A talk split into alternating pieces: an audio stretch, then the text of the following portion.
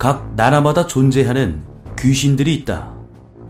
물론 중국도 예외는 아닌데 많이 들어보지 못했을 것이다. 중국의 가장 유명한 귀신은 단연 강시다. 얼어 죽은 귀신 혹은 전쟁터에서 죽은 귀신이나 불리는 강시 말고도 중국의 귀신은 약 500종류가 넘는다고 한다. 중국에는 과연 어떤 귀신이 살고 있을까?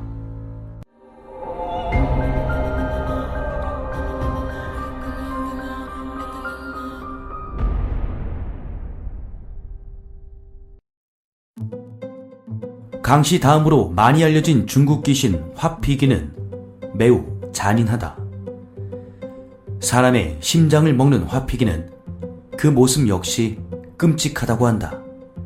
생김새가 얼마나 흉악했으면 사람 가죽을 입고 사람들에게 접근한다고 한다.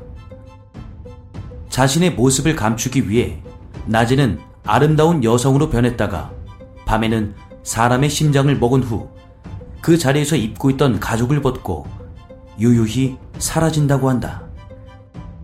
정말 잔인하고 흉악한 귀신 중 하나라고 한다. 몸이 허약한 사람이나 병을 앓고 있는 사람에게 접근하는 귀신, 식귀기.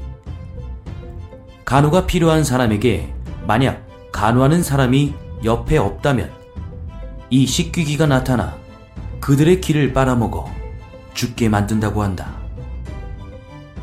일명 일목오선생이라고 불리는 오기귀가 존재한다.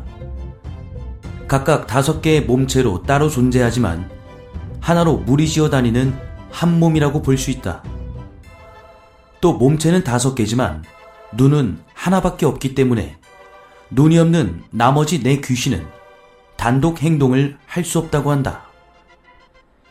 이 오기기는 해치려는 사람을 고르는 방법과 죽이는 방법이 상당히 독특하다.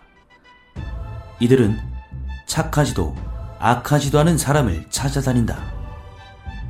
그리고 그 사람이 자고 있을 때 다섯 개의 몸체 하나하나가 냄새를 맡으면서 병을 옮긴다고 한다.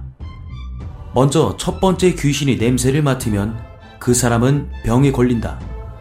이후 순서대로 냄새를 맡으면 병은 점점 심해지고 마지막으로 다섯 번째 귀신이 냄새를 맡으면 그 사람은 죽는다고 한다.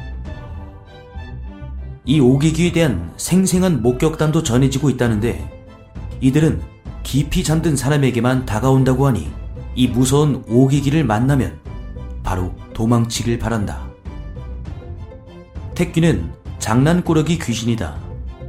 우리를 집에서 쫓아내기 위해서 말이다. 영화에서 볼 법한 접시와 그릇들이 공중에 날도록 하고 심할 경우 집에 사는 사람의 머리카락을 자르기도 한다. 또 자고 있는 사람을 가위에 눌리게 한 다음 시끄럽게 떠들며 집안을 돌아다닌다고 한다. 평소 짓궂은 장난을 일삼는 귀신이지만 이 택귀가 머물 수 있는 곳을 마련해 준다면 우리에게 은혜를 갚는다고 한다. 이 밖에도 어둡고 길이 험한 곳에 나타나 길을 잃게 하는 사거리 귀신과 인간의 몸을 잠시 빌려 귀신의 일을 돕게 하는 신통기가 존재한다. 중국은 귀신의 존재를 굳게 믿었기 때문에 음력 7월 15일을 귀신의 날로 정했다고 한다. 그래서 중국의 7월은 저승문이 한 달 동안 열리는 귀신의 달로 불리기도 한다. 지옥에 있던 귀신들이 인간 세상을 돌아다니며 선행을 많이 쌓은 귀신은 극락세계로 가서 행복을 누릴 수 있다고 한다.